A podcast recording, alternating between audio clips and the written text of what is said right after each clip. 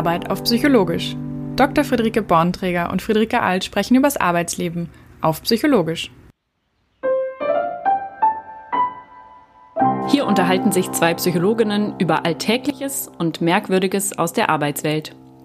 Jede von uns erzählt der anderen eine aktuelle Begebenheit und zusammen erklären wir uns, warum es ist, wie es ist und wie wir es besser gestalten können, dieses Arbeiten.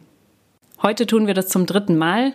Wir freuen uns schon sehr über die positiven Reaktionen, die wir von euch bekommen haben und planen uns ab jetzt alle zwei Wochen immer donnerstags mit einer neuen Folge zu melden. Komplimente und Introspektion ist die Folge, in der wir besprechen, welche wichtige psychologische Funktion Komplimente haben, auch in virtuellen Besprechungen. Außerdem geht es um eine Coaching-Methode, die euch bei Entscheidungen unter Unsicherheit hilft.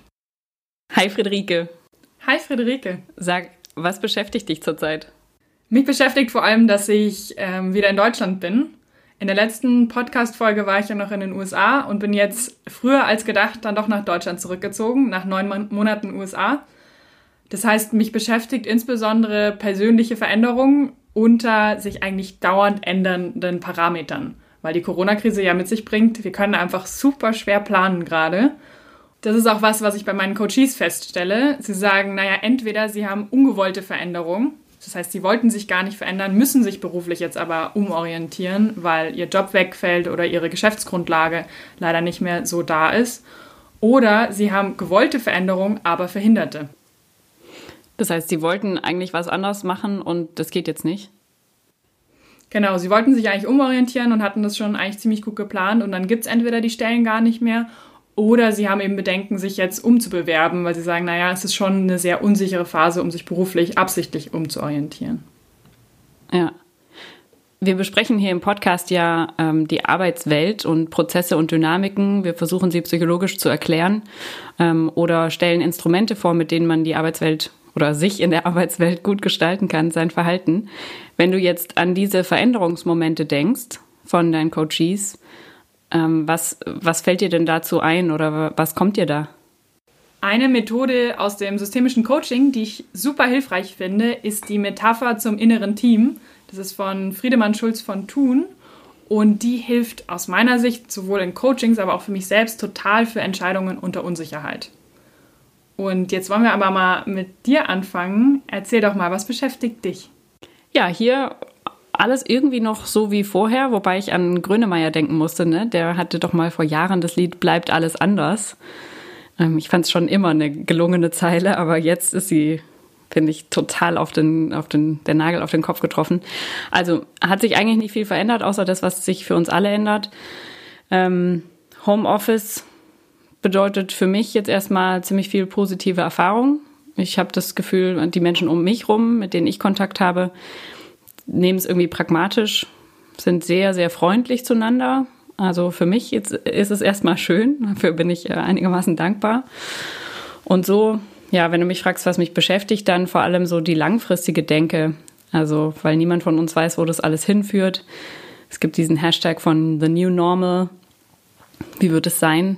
Äh, große, viele große Fragezeichen. Und ehrlich gesagt sehr viel Hoffnung und auch ein bisschen Zuversicht, ähm, dass wir dieses neue Normal für wirklich alle gut einrichten, denn es geht einfach gerade nicht allen gut. Mhm. Aber das ist der gesellschaftliche Fokus. Ähm, wir hier konzentrieren wir uns ja auf die Arbeitswelt. Das heißt, für dich ist das neue Normal gerade mit im virtuellen Space zu arbeiten und auch, wie ich es verstehe, dass die Menschen wirklich auch deutlich freundlicher sind zueinander als davor. Ja, genau. Also ich habe sehr viele positive Interaktionen virtuell. Und gab es in letzter Zeit eine besondere Situation, die du da mit uns teilen magst? Ja, eine ist mir besonders im Kopf geblieben. Das, die gehört zu dem Katalog freundliche Situationen und gleichzeitig ähm, habe ich so im Nachher drüber nachdenken festgestellt, das ist wesentlich mehr und fundamentaler als nur Freundlichkeit. Und wenn du sagst, es war mehr als Freundlichkeit, was war es dann?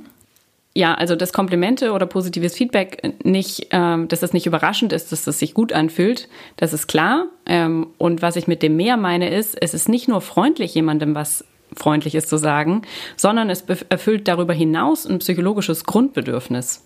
Und worauf spielst du da an? Welches psychologische Grundbedürfnis?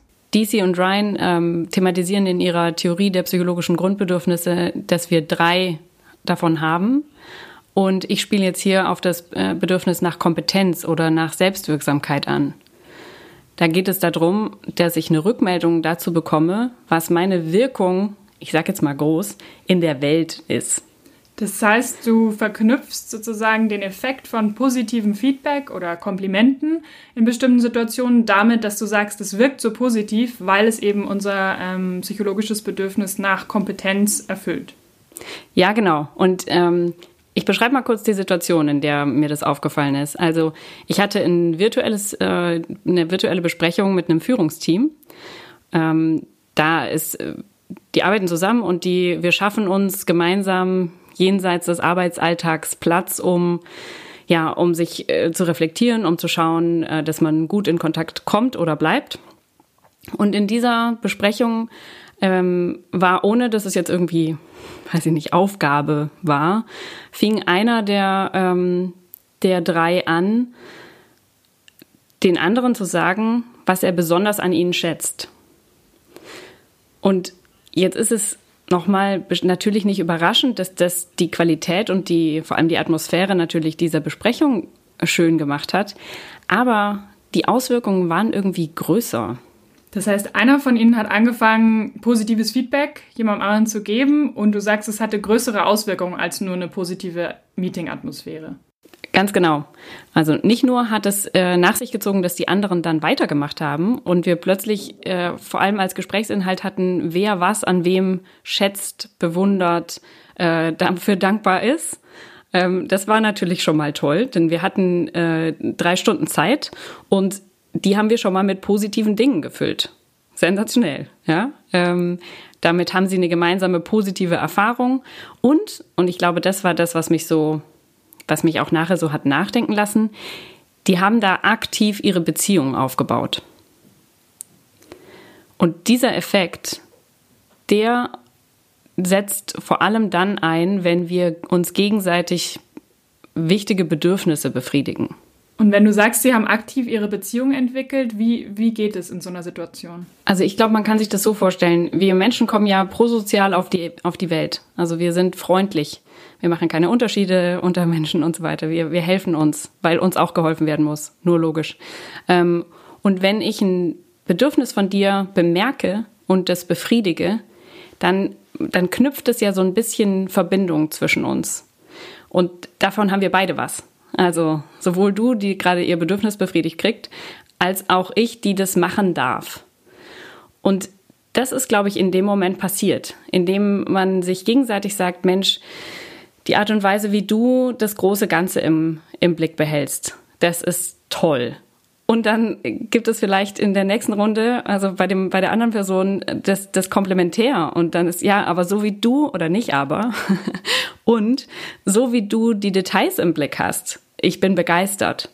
Also solche, solche Kleinigkeiten eigentlich, jeder Controller kann glücklich sein, weil es so günstig eigentlich.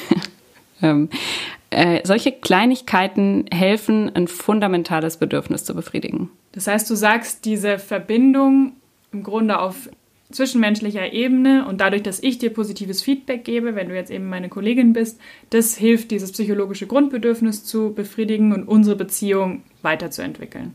Ganz genau.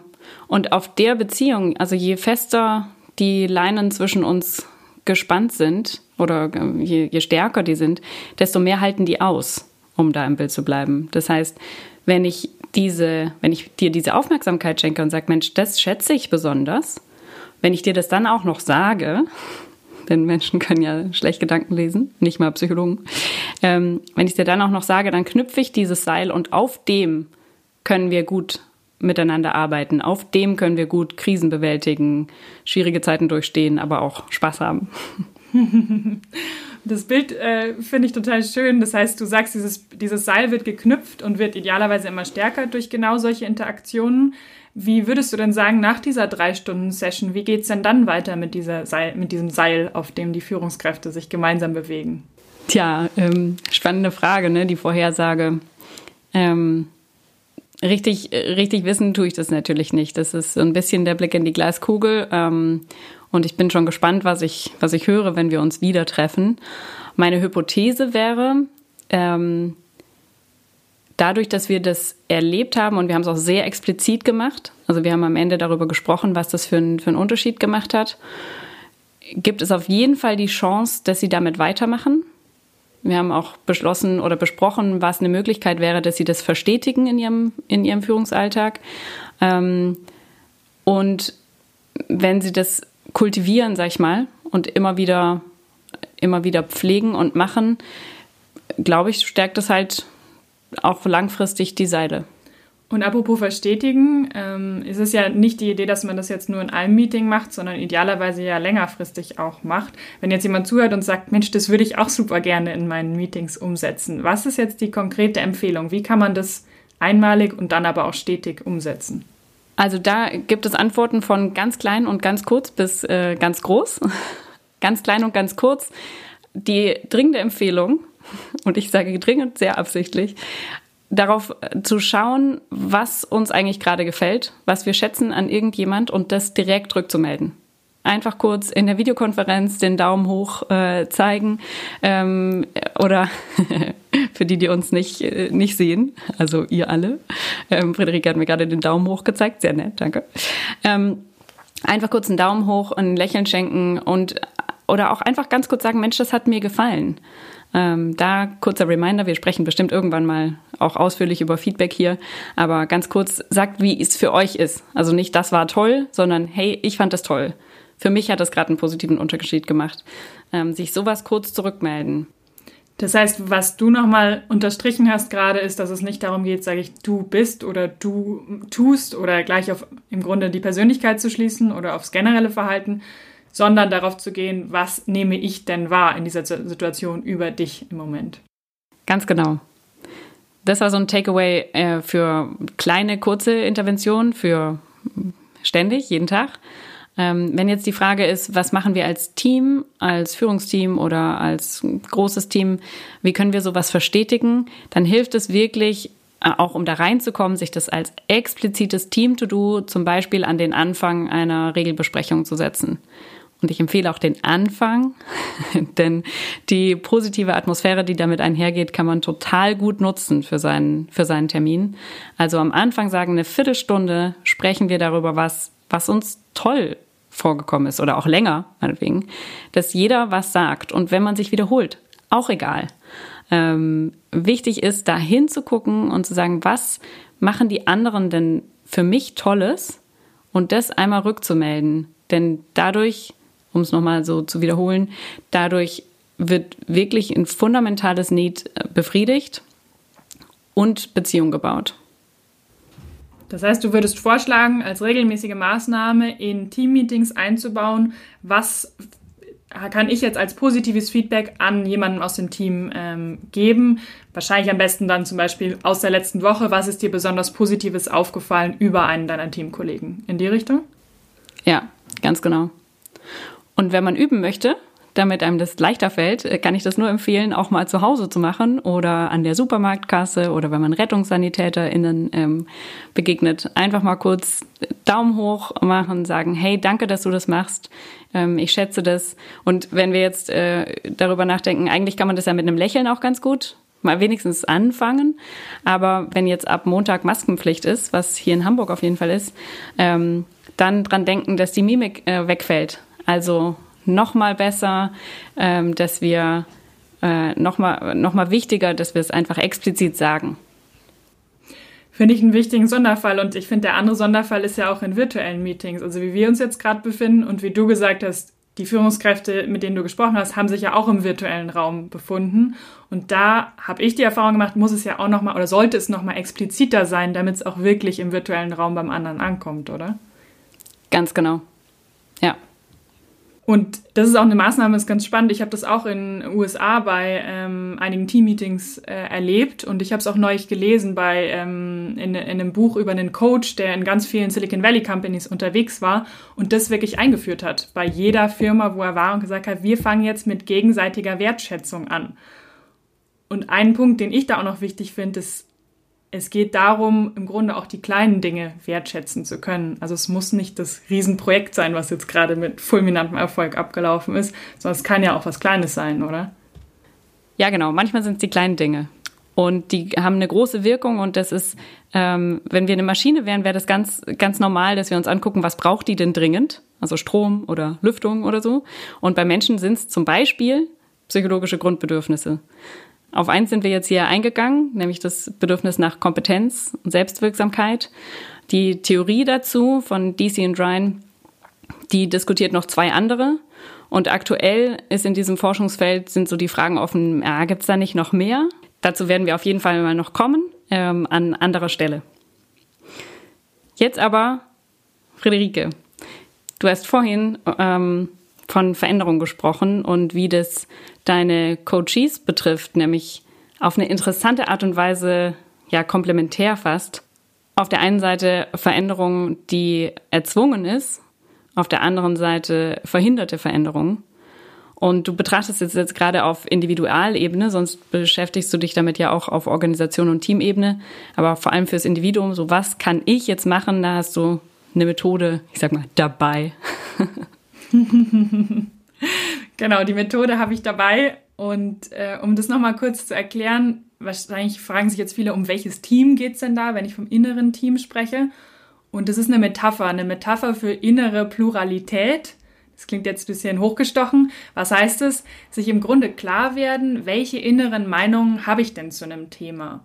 Und ich glaube, das werden eigentlich alle von uns kennen. Gerade wenn wir in so Entscheidungssituationen stecken, denken wir, sind wir irgendwie hin und her gerissen.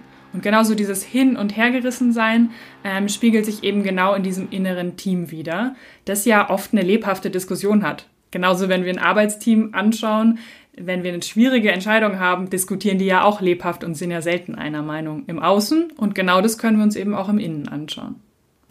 Das heißt, wenn du von innerer Pluralität sprichst, dann ist es ja nicht nur hin und her, sondern und da und dort und nach oben und unten oder so, weil Team klingt nach mehr als zwei. Definitiv. Also es kommt sicher darauf an, jeder hat sein eigenes inneres Team und jeder ähm, hat da auch andere Erfahrungen natürlich in der Vergangenheit gemacht, weswegen sich dann die Teamcharaktere gebildet haben. Aber normalerweise geht es durchaus komplexer und manchmal sogar auch chaotischer zu als mit Zweien. Also ein Teammitglied ist quasi so ein Impuls oder ein Gedanke oder so? Genau, also so wie ich es beschreiben würde, ist, wenn ich mich im Grunde hinsetze, Zeit für mich nehme, mein leeres Blatt Papier hinlege äh, und dann die Frage drauf stelle. Zum Beispiel, soll ich mich beruflich verändern jetzt? Dann zu gucken, was kommen denn für Impulse bei mir, was kommen für erste Gedanken. Und das könnte eben sein, auf keinen Fall lieber sicher spielen, wäre ein Impuls. Und das könnte jetzt wiederum auf den Teamcharakter zurückgeführt sein, dass es eben der Sicherheitsbedürftige ist, der da gerade auf mich aufpassen will. Mhm, mhm, danke. Und dann andere ähm, An Anteile, die es auch oft gibt, ist zum Beispiel äh, der Optimist, der dann sagt, ach, wird schon gut, es klappt schon alles. Oder auch ein Anteil, der an mir zweifelt. Das heißt, der Selbstzweifler oder der innere Kritiker, der sagt, ach komm, brauchst doch gar nicht versuchen, klappt doch eh nicht. Mhm. Und die, die sprechen alle gleichzeitig und versuchen sich Gehör zu oder Aufmerksamkeit von mir zu verschaffen? Oder wie, wie funktioniert das? Ja, da finde ich die Metapher ganz gut ähm, von der Seelenbühne auch. Also, dass man sagt, das ist eigentlich wie so ein Theaterstück und die Charaktere sind alle auf der Bühne und es gibt Haupt- und Nebenrollen. Und die Frage ist ja jetzt, wenn ich jetzt einfach Introspektion betreibe, das heißt gucke, was ist bei mir innen drin los, wer sind ähm, die Hauptdarsteller momentan und wer sind gerade die Nebendarsteller. Wer ist vielleicht so ganz an den Rand von der Bühne hinten dran gedrückt. Und das einfach mal sich, also nicht einfach, es ist gar nicht einfach, aber es ist, glaube ich, eine sehr hilfreiche Methode, sich das zu überlegen, wen gibt es da an Impulsen. Und es gibt meistens auch jemanden, den ich eher sympathisch finde. Also welche, wo ich mir denke, oh cool, dass ich die habe in meinem inneren Team. Und wiederum andere, wo ich mir denke, oh, die würde ich jetzt am liebsten gleich von der Bühne kicken. Und wer entscheidet, ob das eine Hauptdarstellerin oder eine Nebendarstellerin ist? Der Regisseur und in dem Fall bin es ich, weil es ja mein inneres Team ist. Und das finde ich das Coole, das ist, führt auch zu dem Thema Kontrolle von letzter Woche im Grunde zurück, zu sagen, wie kann ich eigentlich in, wie kann ich im Driver Seat von meiner Karriere sein? Also wie kann ich die Kontrolle haben und das gestalten?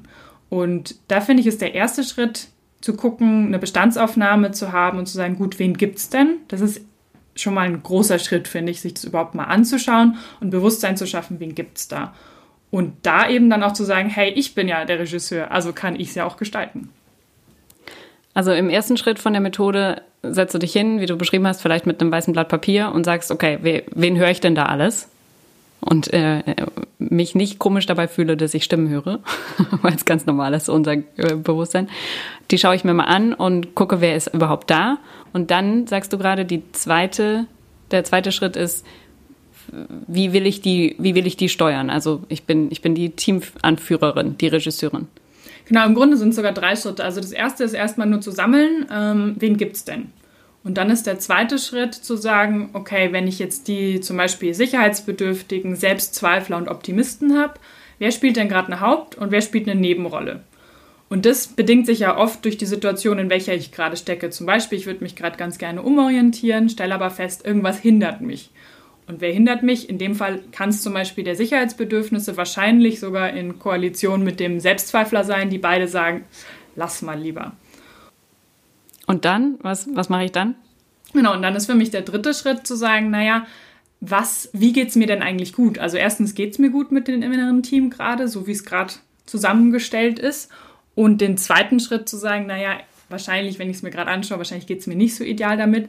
Aber wie möchte ich denn die Charaktere oder wie möchte ich das Theaterstück denn eigentlich ähm, ja, komponieren oder zusammenstellen, sodass die Charaktere gut zusammenwirken können und es nicht einen gibt, der total außen vor gelassen wird. In dem Fall ist es nämlich zum Beispiel der Optimist oder vielleicht auch der Abenteurer, der sagt, lass uns was Neues erleben oder auch der Ehrgeizige, der sagt, Mensch, ich möchte einen Karriereschritt machen und die werden irgendwie eingebremst gerade. Und dann ist ja die Frage, wie möchte ich denn eigentlich das innere Team gut gestalten, sodass es mir gut geht?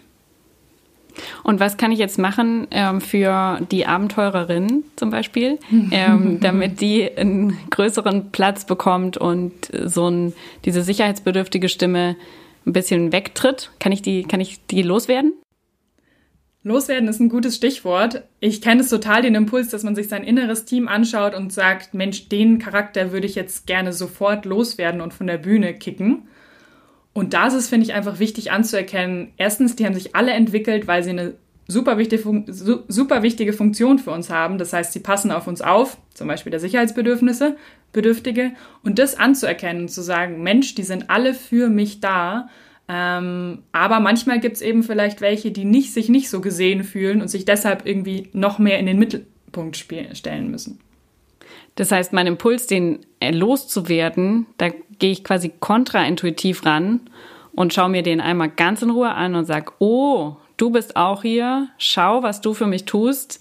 Und dann kann, können wir den so ein bisschen zur Seite stellen, weil er dann nicht mehr so um Aufmerksamkeit buhlen muss.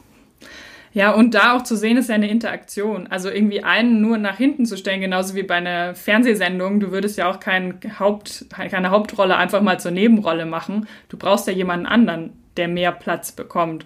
Und da sich diese Interaktion anzugucken. Also das eine ist, wer bekommt weniger Raum und dann aber auch, wer bekommt denn mehr Raum und dann eben auch zu sagen, wie kann das denn momentan aussehen? Und das ist, finde ich, der schwierigste Schritt am Ende. Aber was kann eine kleine Handlung sein, die jetzt zum Beispiel der jemandem aus dem Team mehr Handlungsraum in meinem Leben gibt? Also wie lade ich die Abenteurerin in die Mitte der Bühne ein, zum Beispiel? Genau, und Abenteurerin ist sicher ein gutes Stichwort, weil momentan zum Beispiel mit Reisen ist es schwierig, äh, man ist einfach viel zu Hause. Ähm, das heißt, genau dieser Anteil könnte bei vielen von uns sein, dass einige sagen, oh, der kommt so gar nicht gerade zum Tragen. Aber es muss vielleicht auch nicht immer die Backpacking-Tour nach Neuseeland sein oder die Weltreise, sondern die Frage ist ja, wie kann ich in meinem Alltag auch sowas einbauen, neue Dinge entdecken? Vielleicht ist es dann auch im Sinne von, sei in meinem Umkreis, in meinem bewährten Umfeld sozusagen neue Dinge zu entdecken oder neue Dinge auch auszuprobieren, virtuell. Und auf den Veränderungsfall bezogen könnte man damit, wenn ich dich gerade richtig verstehe, so ein bisschen in, in Verhandlung gehen mit der, die da unbedingt sagt, oh, ich muss mich umorientieren, ich muss mich wegbewerben und so. Ähm, falls das gerade nicht geht, könnte ich so ein bisschen mit der verhandeln und sagen, ja, was kann ich dir denn anbieten an, an lustigem Neuen? Ja, genau, das ist so die eine Verhandlung. Also was kann ich zum Beispiel der Abenteurerin in dem Moment anbieten? Und einen Schritt davor eigentlich auch erstmal zu gucken, es ist nicht das Thema, ich schaff's gerade nicht oder ähm, ich krieg's irgendwie nicht hin, mich wegzubewerben, sondern da ist einfach ein super wichtiger Player in meinem Team und zwar der Sicherheitsbedürftige, der mich gerade an Ort und Stelle hält und das anzuerkennen und zu sagen, vielleicht ist mir gerade Stabilität auch einfach total wichtig. Dementsprechend mache ich es jetzt einfach bewusst. Und dieses Bewusstsein und diese bewusste Entscheidung und bewusste innere Teamentwicklung ist eigentlich der Punkt bei dem Ganzen. Das klingt ziemlich gut.